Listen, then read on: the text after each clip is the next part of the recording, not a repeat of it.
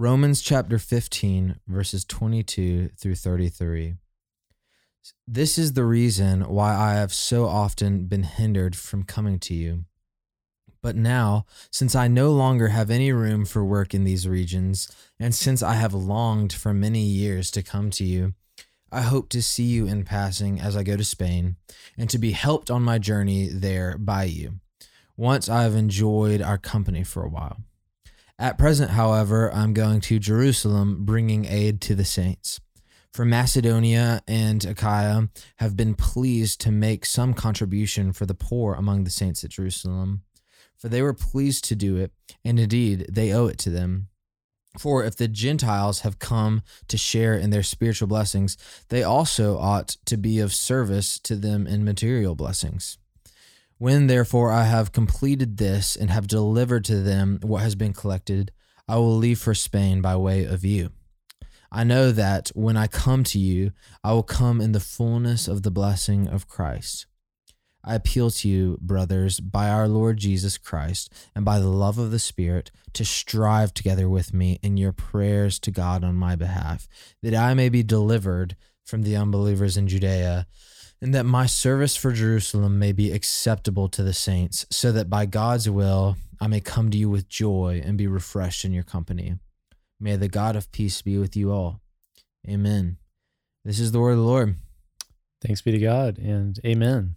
Amen.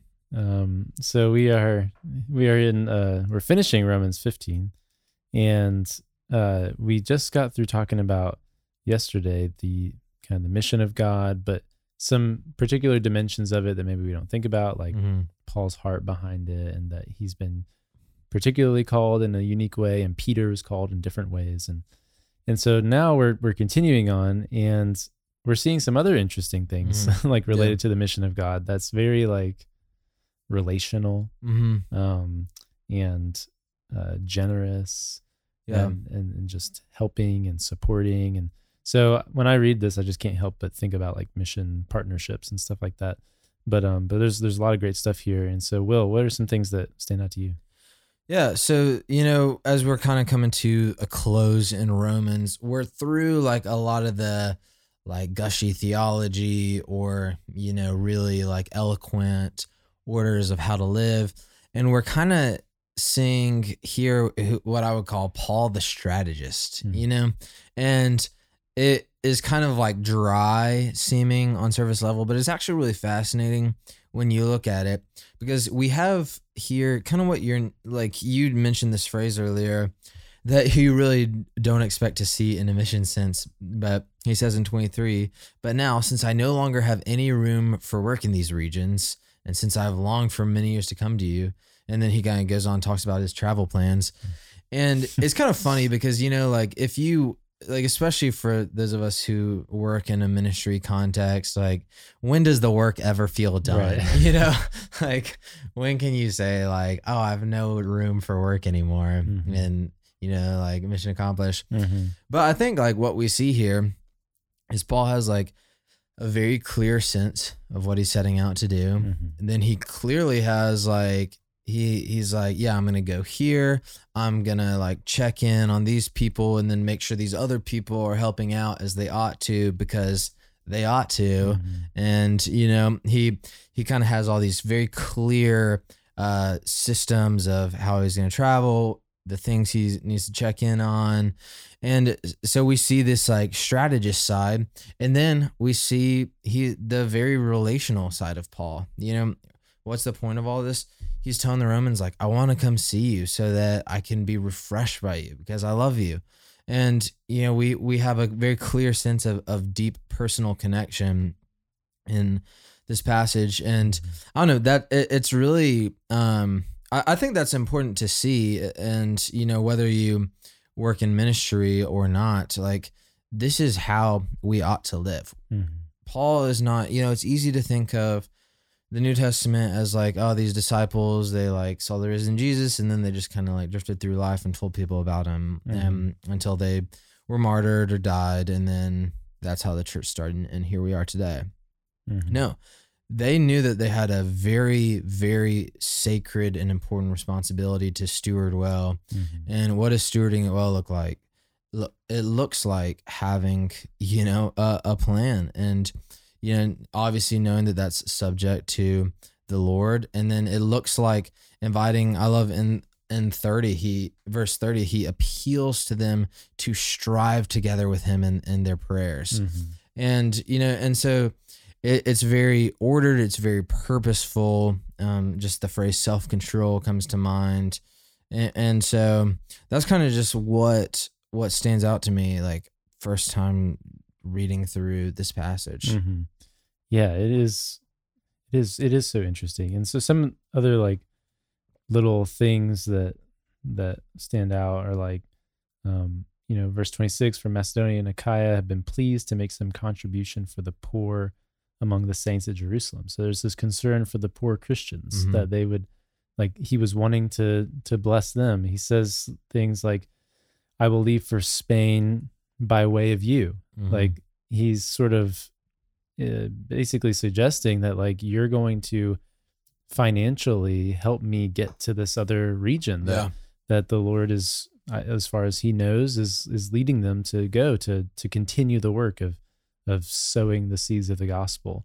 Um and so yeah there's all these little practical things. And one of the things that is helpful for me in that i think is um we aren't we we aren't just deciding what we're supposed to be doing out there as Christians. Yeah. Um and that's very comforting that we don't have to like define ourselves.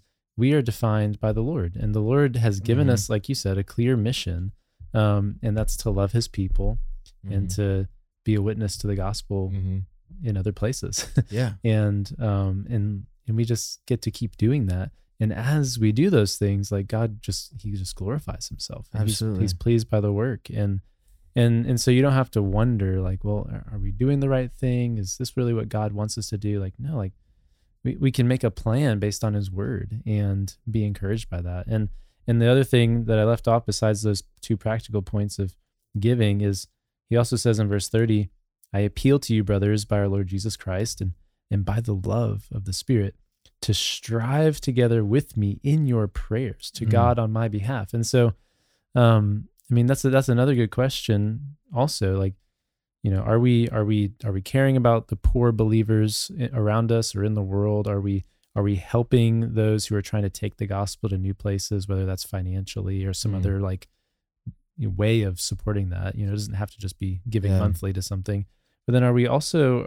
are we striving in prayer on on their behalf those who are going out and yeah um and those are just three simple things that we can kind of glean from from Paul's letter here but very doable Yeah. And I, I think just like a good, like practical takeaway that kind of hits me right now is I love that phrase, like strive together with me in your prayers. And, you know, this kind of makes me think about like Jen and I pray a lot for help the persecuted. Mm, that's um, awesome. We, we love that ministry and um, I love just being updated in, in their work. And so, but like, I don't know. I kind of just even think about that. You know, it's easy just to go through the motions of life. And when they're saying that you're praying for, it's like, oh, yeah, and Lord, like, will you do X, Y, Z for this Mhm. person? Mhm.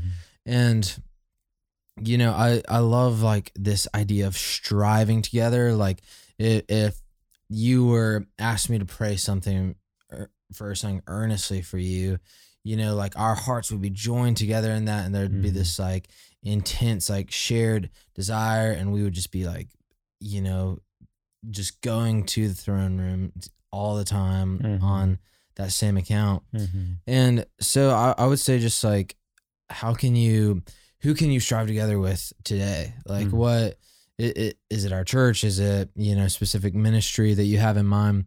But it is like a very holy task to to go before the Lord on account of your brothers and sisters. And you know, Ian Bounds has a great quote about like it's a great task to speak to men on behalf of God, Mhm. but greater still to speak to God on behalf of men. Mhm. And so, you know, are we are we praying for each other? Are we striving together uh, before the Lord for one another in that regard? Well, that is such a good word, and may that be the the nature of our church. Um, as as Paul is appealing to these brothers and sisters in Romans. Um, well, for Will Carlisle, I'm Jeremy Brooks. Thanks for listening.